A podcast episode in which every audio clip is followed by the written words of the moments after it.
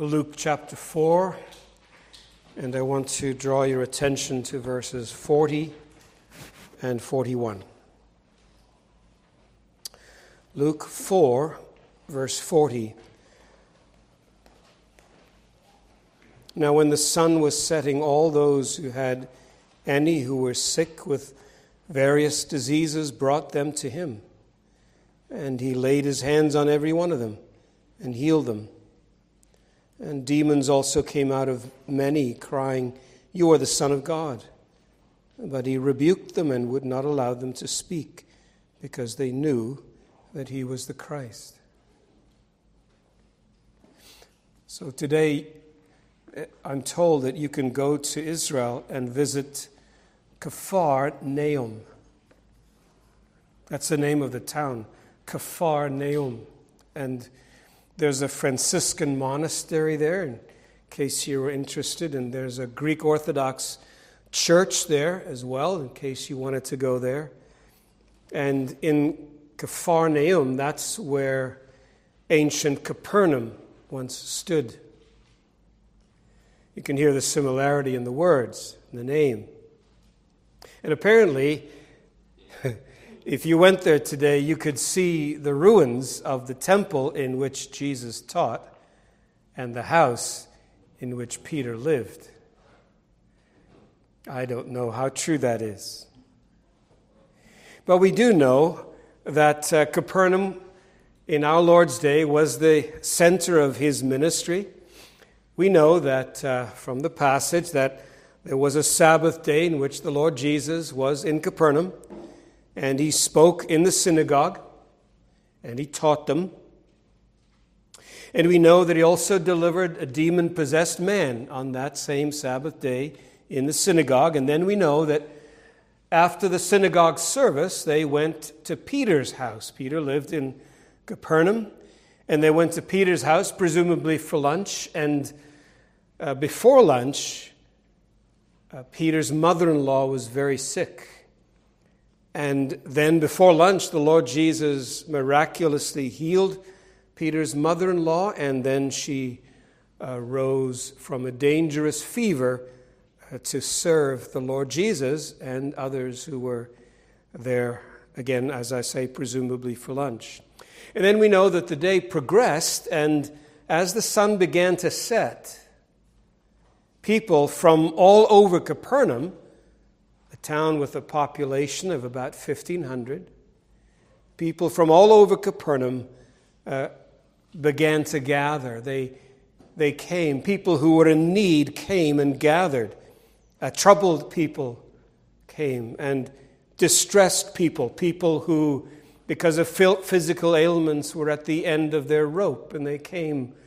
They came from all over Capernaum uh, to Peter's house because they knew that at Peter's house uh, Jesus was there. And from all over the town, they struggled to find their way to Peter's house because they came seeking Jesus. And as we're going to sing later, at even, ere the sun was set, the sick, O Lord, around thee lay. Oh, in what diverse pains they met. Oh, with what joy they went away. Now, in your mind, you can picture two things. You can picture the sick at even, ere the sun was set. Well, the sick, O Lord, around thee lay. And then you can also picture the Savior. That hymn goes on to say, O Savior Christ, our woes dispel. They came to him with that prayer. O Savior Christ, our woes dispel. And so we have the sick and we have the Savior in the sunset in Capernaum. Well, let's think about the sick for, the, for a moment. And I think when we look at the sick of Capernaum, we see something of the state of the world. The sick of Capernaum give us a glimpse of the state of the world. The sick of Capernaum give us uh, a bit of a microcosm of the state of the world. the sick of Capernaum. I don't know if every sick person in Capernaum was there, but they seem to have been there. You notice verse 40 says, All those who had any who were sick with various diseases, all kinds of diseases, brought them to him. And so anyone who had anyone who was in any way sick brought those sick people to Jesus. So everybody came. All the sick people at various stages of illness with all kinds of diseases and all kinds of physical ailments and problems were brought to Jesus. Everybody who had a problem seemed to be there on that night. One commentator says suffering masses gathered at Peter's door as the western glow of the receding sun passed the horizon. Every manner of disease was there tuberculosis, raging fevers, cancer, degenerative diseases, the crippled, the lame, the blind, the deaf. Some had to be carried, and many moaned in their distresses. And so they were all there. And if this had been a hospital, then all the beds would have been filled, and you would have seen people uh, in, in the hallways waiting for a place to lie and a place to rest and a place to be treated. And, and uh, the sick would have been, you know, the ambulances would have been rerouted to other hospitals because everybody was there looking for Jesus. Everybody was there to be, to be treated, to be helped, and to be healed by the Lord Jesus. When you read through Luke, you find that uh, this is often the case. Luke says a lot about crowds. People were always crowding to come and see Jesus, crowding to seek him out, coming for healing and for teaching, for ministry to the body and ministry to the soul. Luke 5:15 Great crowds gathered to hear him and to be healed of their infirmities. Luke 8:45 Peter said, "Master, the crowds surround you and are pressing in on you."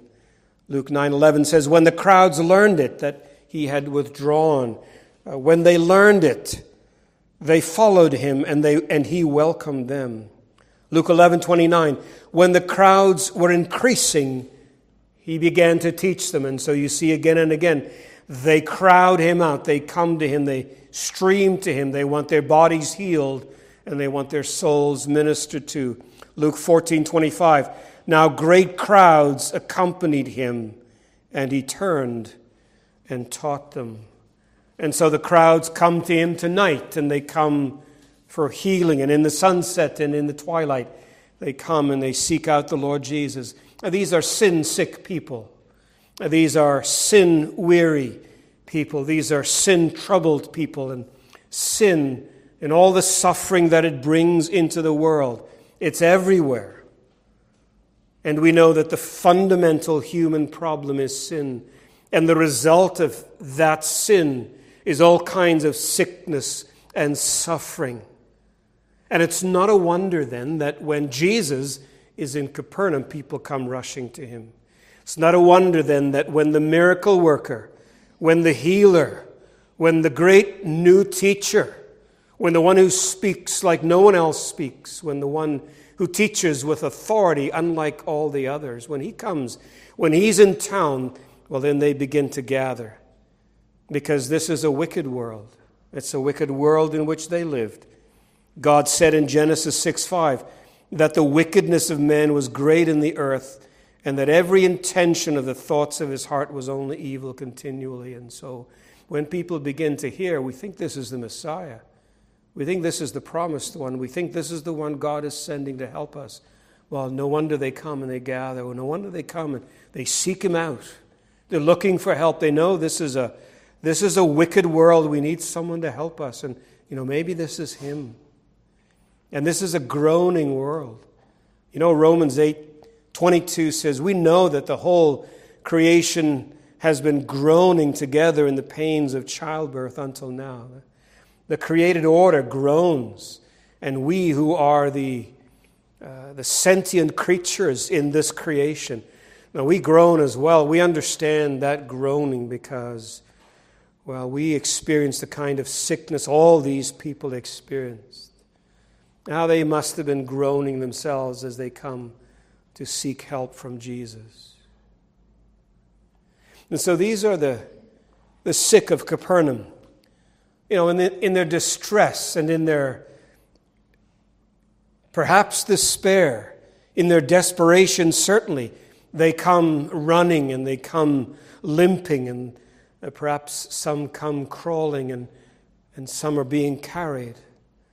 And they're all crying to the Lord Jesus for help. The sick of Capernaum. But now we think about the state of the world. Because as I said earlier, it seems to me that, that Capernaum is a microcosm of the world. It's a microcosm of the world, and the wicked and the groaning Capernaum, in which you find the sin sick and troubled and desperate people looking for help. Well, that's the world in which we live. We recognize Capernaum. We understand the scene. We're familiar with this kind of situation. We're all so familiar with this kind of scene because we see it in the world in which we live. We're part of that scene. We're part of this experience. This is a small picture. This is a glimpse of the world in which we live. We know the world in which we live is a troubled world. We know it's a wicked world. You read the Old Testament and you read about people who sacrifice their children to Moloch. I mean, they do that. They, they put their children on altars to gratify the wicked desires of a God they've made up.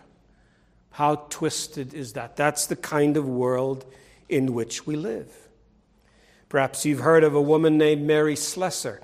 She was a uh, Scottish Presbyterian missionary to Nigeria in the late 1800s.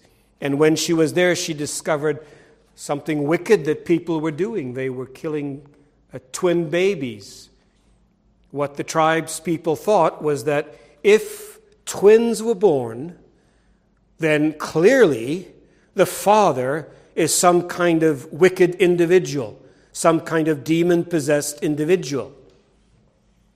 And so they knew that as a result of that, one of the twins was also evil. They didn't know which one, but they knew that since clearly the father was possessed, since he had twins, one of the twins clearly was wicked and evil and possessed. And that twin had to be killed. But they didn't know which one, so they killed them both. And this was the practice. And Mary Slessor devoted much of her life to ending that practice, to exposing the wickedness of it and bringing it to, to an end. By the way, that's just one of a multitude of examples of the beneficial impact that the Christian church has had on the world throughout its history. Don't believe anybody who tells you that the church of the Lord Jesus Christ has had a negative impact upon the world and that all history declares that. That's an absolute lie. They're speaking out of ignorance. The church has had a wonderful effect, a benevolent and beneficent effect on the world ever since the beginning.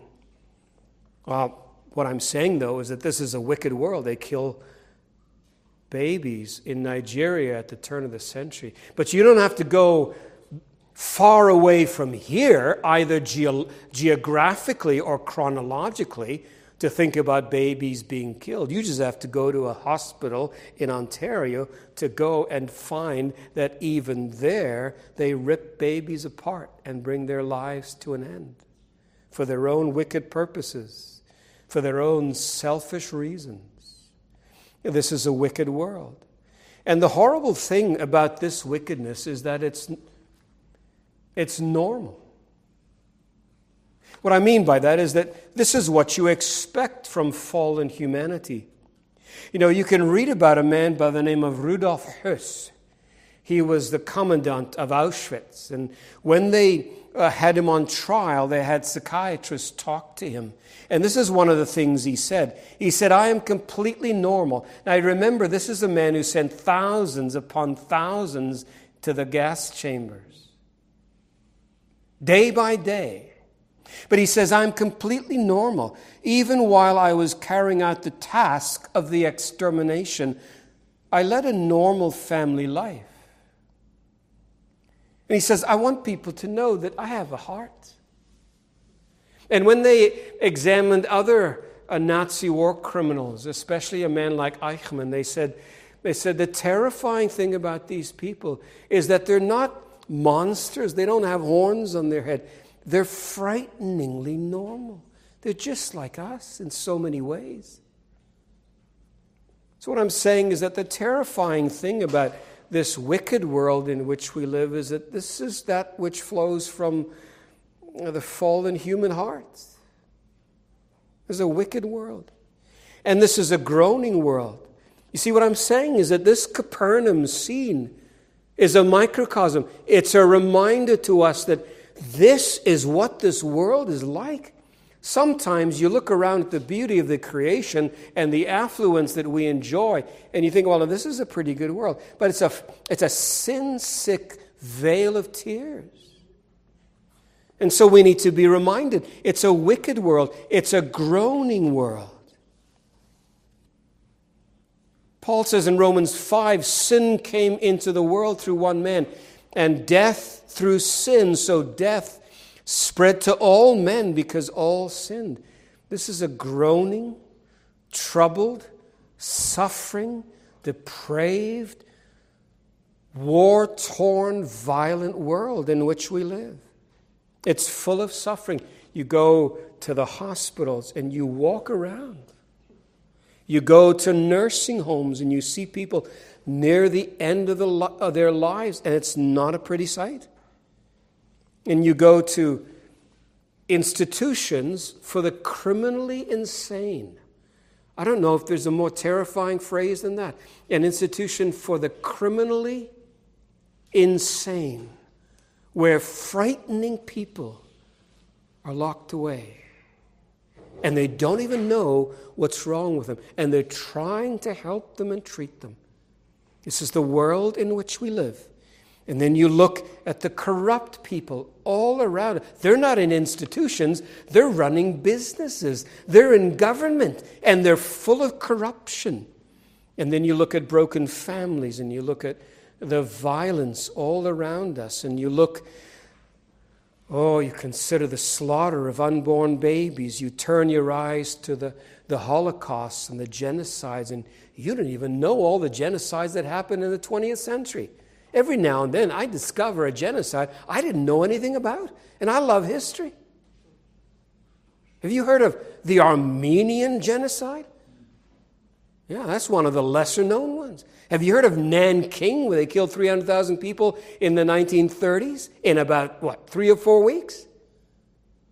This is the world in which we live. Have you heard about the Great Terror in the 30s in Russia, where the Russian authorities killed, oh, 700, 800,000 people in the space of about two years? It's the world in which we live. And then you think of the, the ongoing campaign, the relentless campaign of academics and intellectuals and authors against Christ and against God in our day. It's been ramped up in recent years.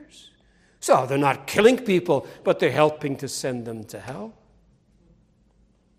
And then they rage against God because then, when something happens, uh, where people are killed, well, then they rage against God. A man named David Bentley Hart wrote these words in the Wall Street Journal after the tsunami of 2004. He says, When confronted by the sheer, savage immensity of worldly suffering, when we see the entire littoral rim of the Indian Ocean strewn with tens of thousands of corpses, a third of them children, no Christian is licensed to utter odious banalities about God's inscrutable counsels or blasphemous suggestions that all this mysteriously serves God's ends. Well, oh, they're full of sin and enduring the suffering as a result and yet they rage against God. And how do we respond? What, what lessons can we draw from this? This is the sick. Well, first of all, there's humility. It's humility. Remember what Nathan said to David? You know, David rose up in indignation against this man. And Nathan says, You're the man. You're the man. How do you respond to the sick of Capernaum and the state of the world? The sin sick world, these desperately troubled people. You know, they're at the heart of it all, they're, they're sinful and wicked. And as a result, they suffer immensely. You can't just stop at the suffering. The root of all suffering is sin. And so sin is at the heart, sin's at the foundation, wickedness and corruption, rebellion against God, animosity towards Him, hatred of Him, no fear of God for Him. And that's at the root of all the suffering. There's a reason the sick had to flee to Jesus in Capernaum. It's because this is a fallen world. There's a reason there's so much pain and agony in the world. It's because at the heart, we're all enemies of God. And so, how do we respond to this? Well, we respond humbly, you know, because we're part of it. We're not separate from them, we're not distinct from them, we're not in some kind of holy huddle where we're distinct from them. No, we're part of them. We were part of them in every sense. Now, thank God, we've been delivered. But that's how we were born. That's where we lived. That's what we were like. Those were our people. And it's humbling. It's humbling. And then you, you realize, you know, that these people, and maybe this is what we were like as well, they say things like this despite their wickedness and all the consequent suffering as a result. They say stuff like this out of the night that covers me, black as the pit from pole to pole. I thank whatever gods may be for my unconquerable soul. In the fell clutch of circumstance, I've not winced nor cried aloud. Under the bludgeonings of chance, my head is bloody but unbowed. Beyond this place of wrath and tears looms but the horror of the shade, and yet the menace of the years finds and shall find me unafraid. It matters not how strait the gate, how charged with punishments the scroll. I am master of my fate. I am captain of my soul. And we partook of that kind of pride and arrogance in our pre converted state. This is what you and I were like. By nature, we're no better than them. With all the suffering, they shake their fist at God. And once so did we. It should humble us to know where we've come from. But then, compassion. How do you respond to this, the sin sick people of Capernaum and the sad state of the world in which we live? Compassion. What's the overwhelming emotion that grips you when you read about these people? I think if you read this, that evokes compassion, probably. What's the overwhelming emotion when you look at the world today? Is it compassion? Matthew 9:36 when Jesus saw the crowds, he had compassion for them because they were harassed and helpless like sheep without a shepherd. Jesus looks at these people. Compassion. What did Jonah think when he looked at Nineveh? Oh, maybe, you know, compassion towards the widows in, in Israel, but, but not Nineveh. I hate Nineveh because Nineveh, you see, is wicked. Yeah, Nineveh, they kill people like us. And Nineveh, they strip the skin off people. And they hang them up publicly to be, have their bodies desecrated. They're, they're wicked people, the people of Nineveh. So, no, no compassion for Nineveh. And so God says, go and preach to them. No, I, I think not. And I think I'll go this way. But when God looks at Nineveh, you can read this in chapter 4 of Jonah. When God looks at Nineveh, he says, Should I not feel compassion for them? So God can look at Nineveh and feel compassion. Jonah's supposed to look at Nineveh and feel compassion. He says, Oh, they're too wicked. God says, Who are you to say that? I mean, who are you?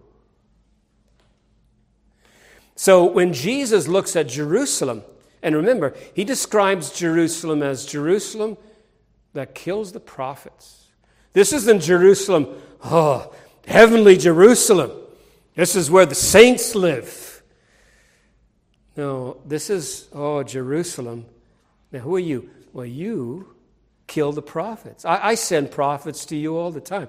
I send people to tell you my will. I sent people to tell you about my Messiah, and you kill them.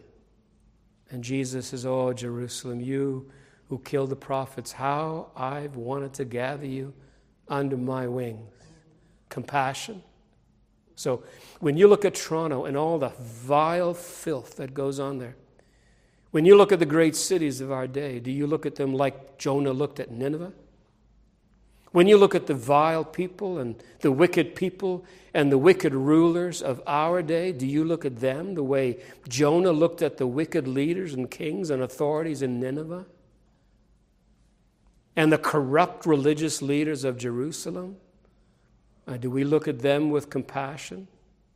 The people of our day? I mean, the wicked people of our day the vile people, the people who are doing terrible things. But do we have the heart of God? You see, that's the question. Do we have the compassion of Jesus? I mean, not everybody that came to him in Capernaum was lily white. I mean, they were suffering, but, you know, they're choice people. I suspect not. We need to have the compassion of the Lord Jesus. So, the sick of Capernaum. Now, uh, the Savior. The Savior. In the gospel here, the Lord Jesus walks into Capernaum. He walks in like a colossus. He is presented to us by uh, Luke as uh, the great Savior of the world.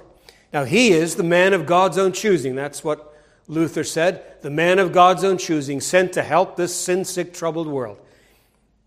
He is presented to us by Luke as the mighty one of Israel. He comes to conquer sin and to conquer Satan for anybody who's going to believe in his name. He's come to save a people, you see. He's come to start a new humanity. He's the second Adam. Uh, that first Adam, we know all about him, and we know the result of his actions and his decisions and his choice. And we know that sin comes into the world, and a world of suffering is the result.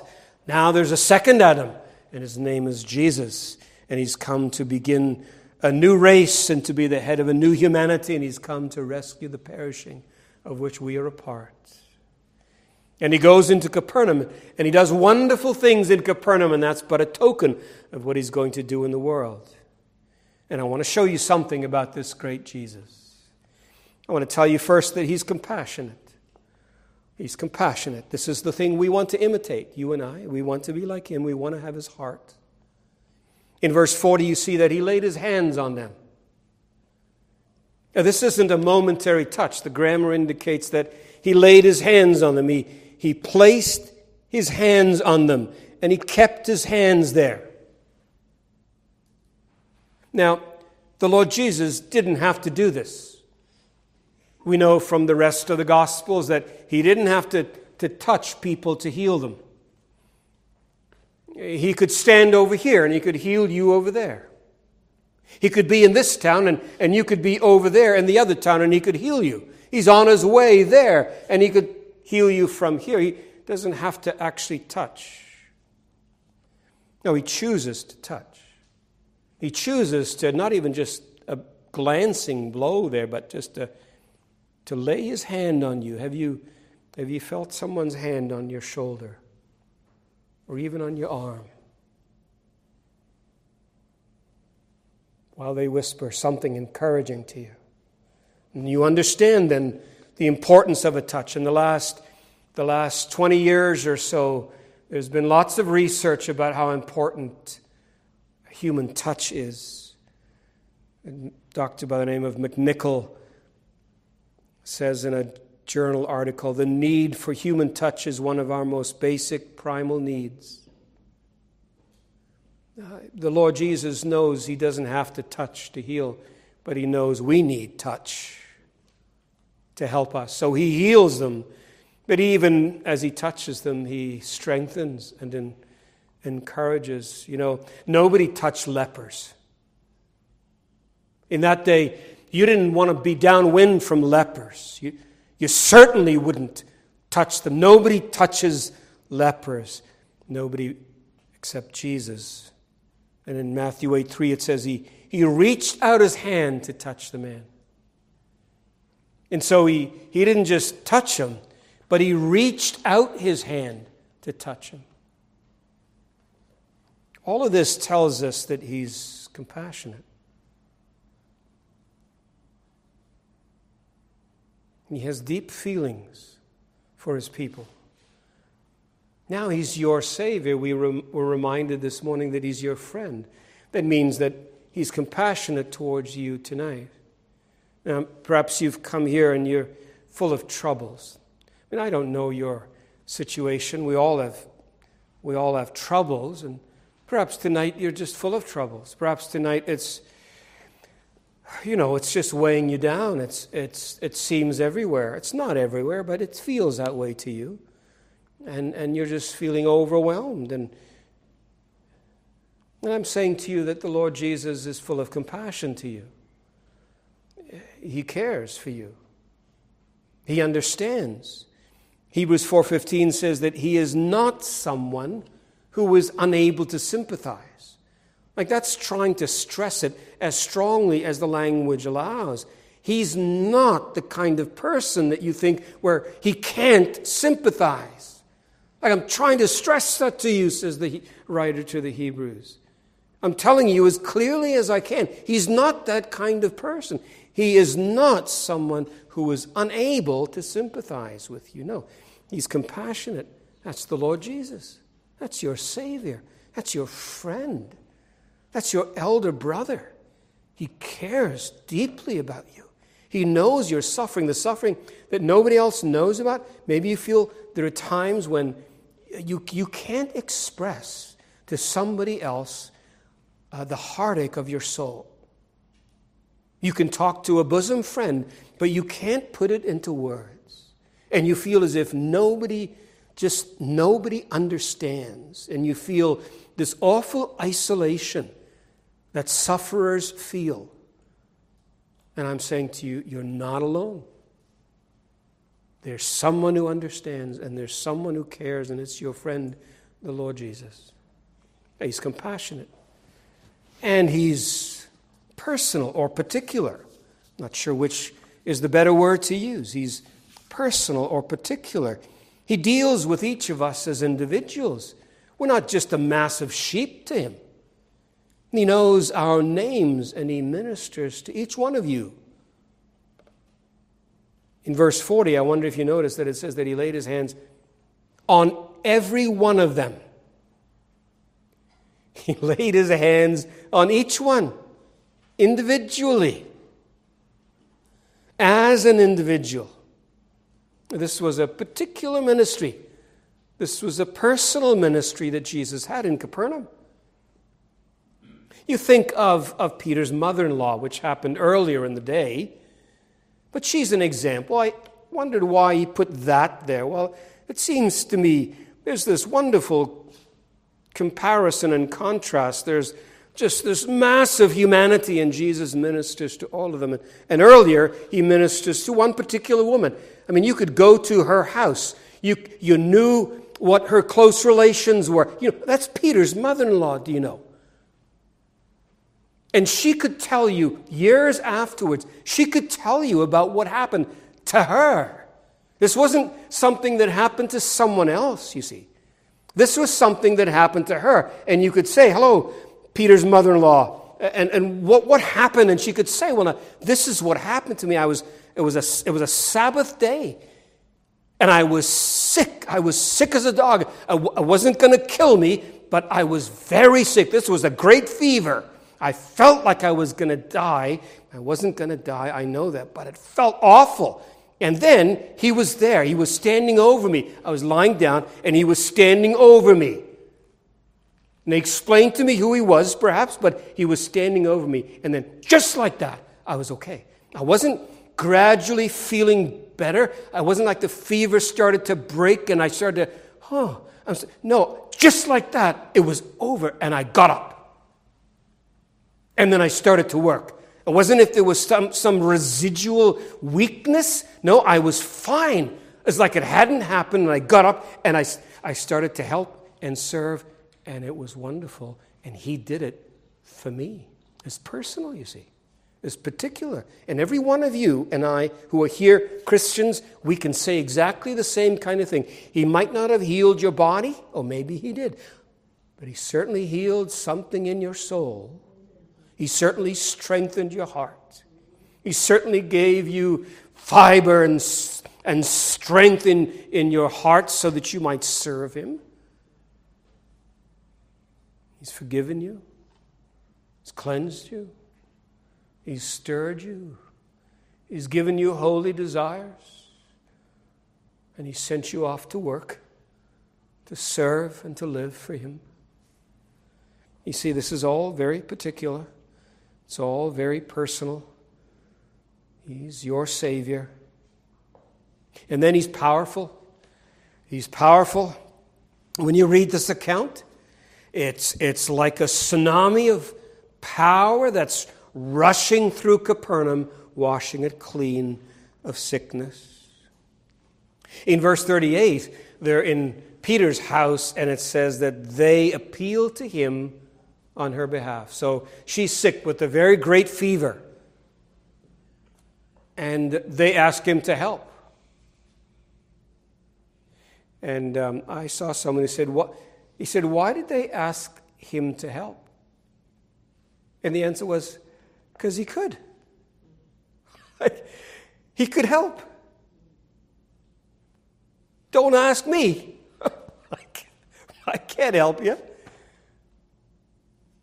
But they said, Lord, can you help? Will you help? Please help. Because they knew, well, he could. He'd done it everywhere else. He can do it here. He's got power, you see. He has all power. You, you read that uh, he has power over demons, he'd cast out a demon.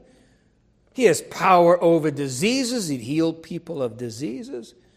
He knew about what happened in Mark 4. He has power over the created order. He said to the, to the sea, Be still, be muzzled. He said the same thing to the sea that he said to the demons. He said to the demons, Be quiet, be muzzled. And he said the same thing to the sea. Now you just stop. Extraordinary. He has all power. You see, he doesn't need to diagnose.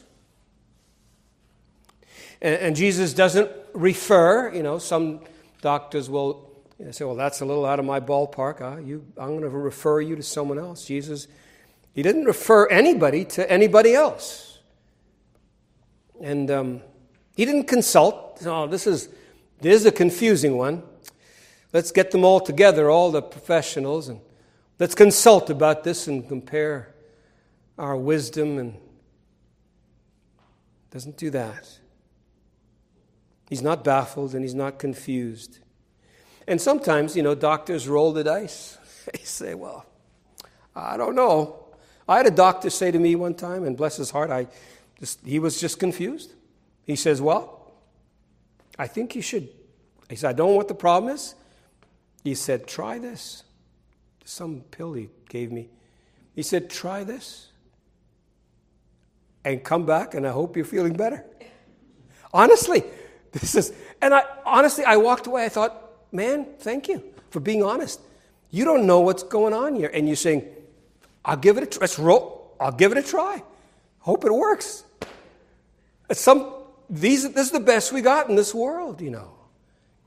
Jesus is not like that. He's, he heals them completely and immediately. Done. It's done. Incredible. He's powerful. That's why John Calvin, when his wife died, he said this Oh, he says, May the Lord Jesus support me under this heavy affliction you see, if you have that kind of affliction, in this case, it's not a physical thing. In this case, it's, oh, it's heart sickness, isn't it? So who do you go to then? Who do you go to when there's something nobody in this world can help you with?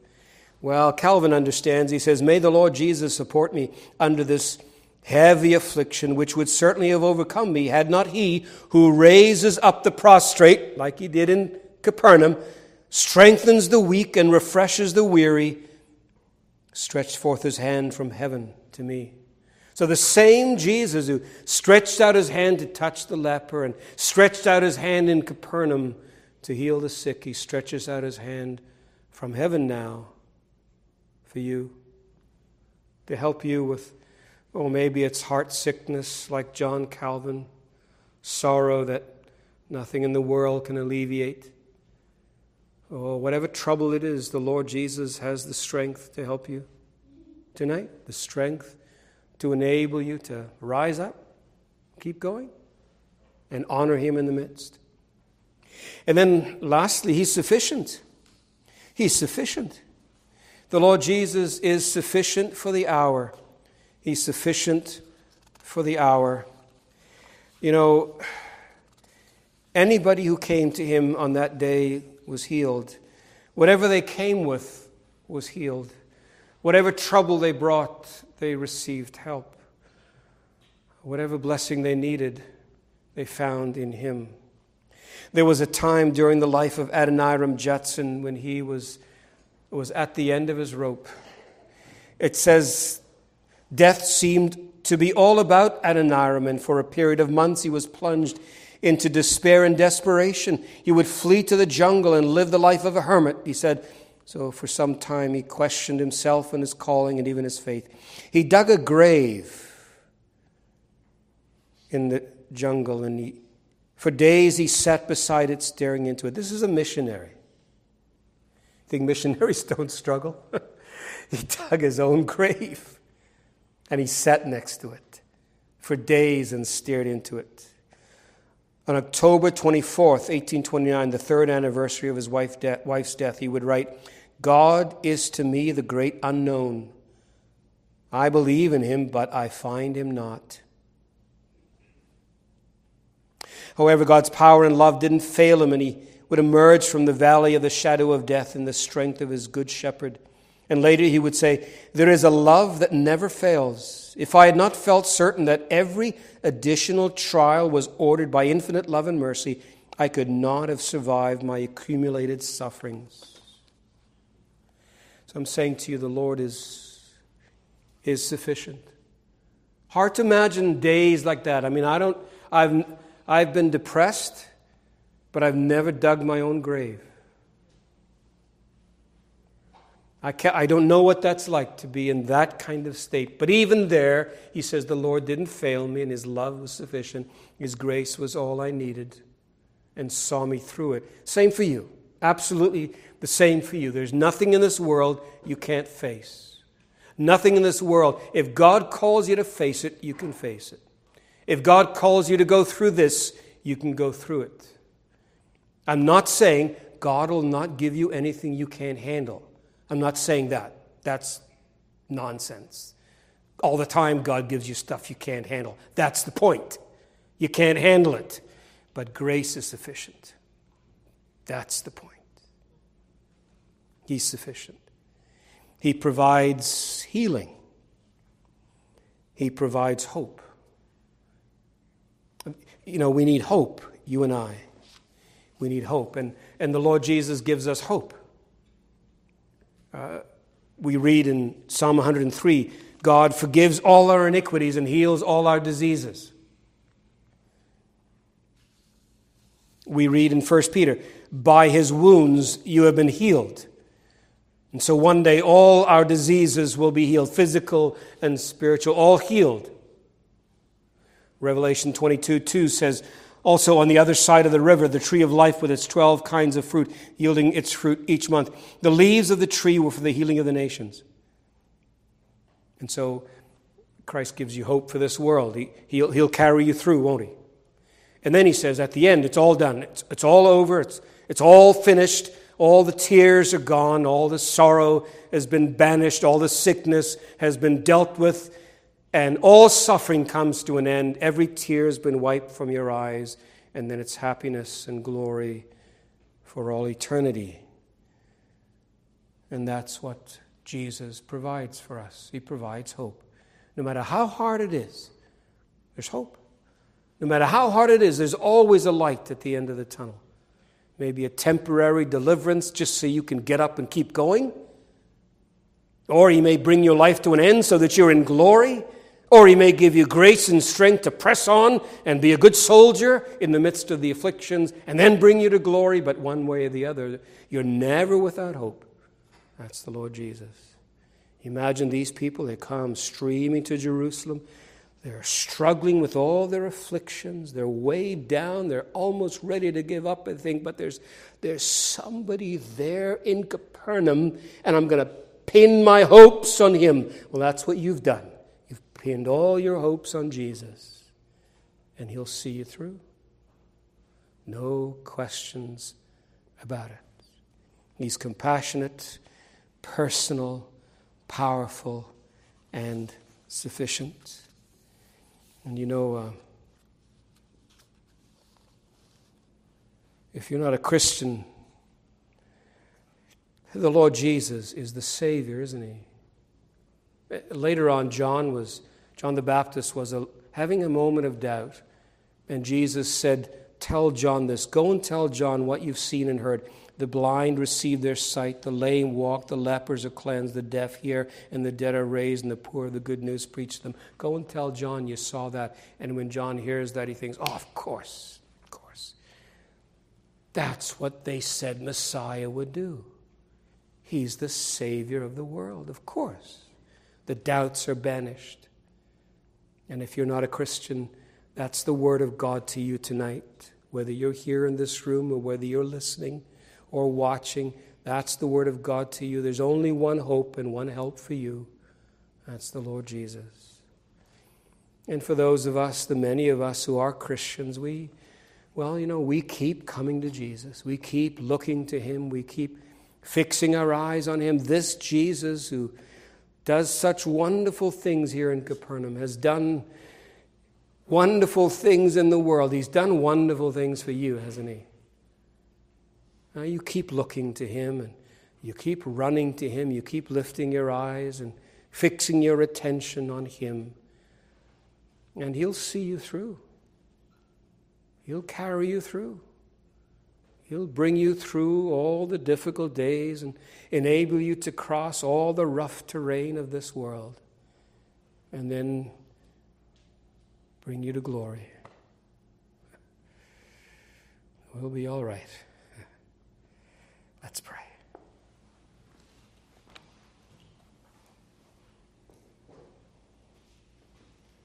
Gracious God and Father, how we praise you for Jesus.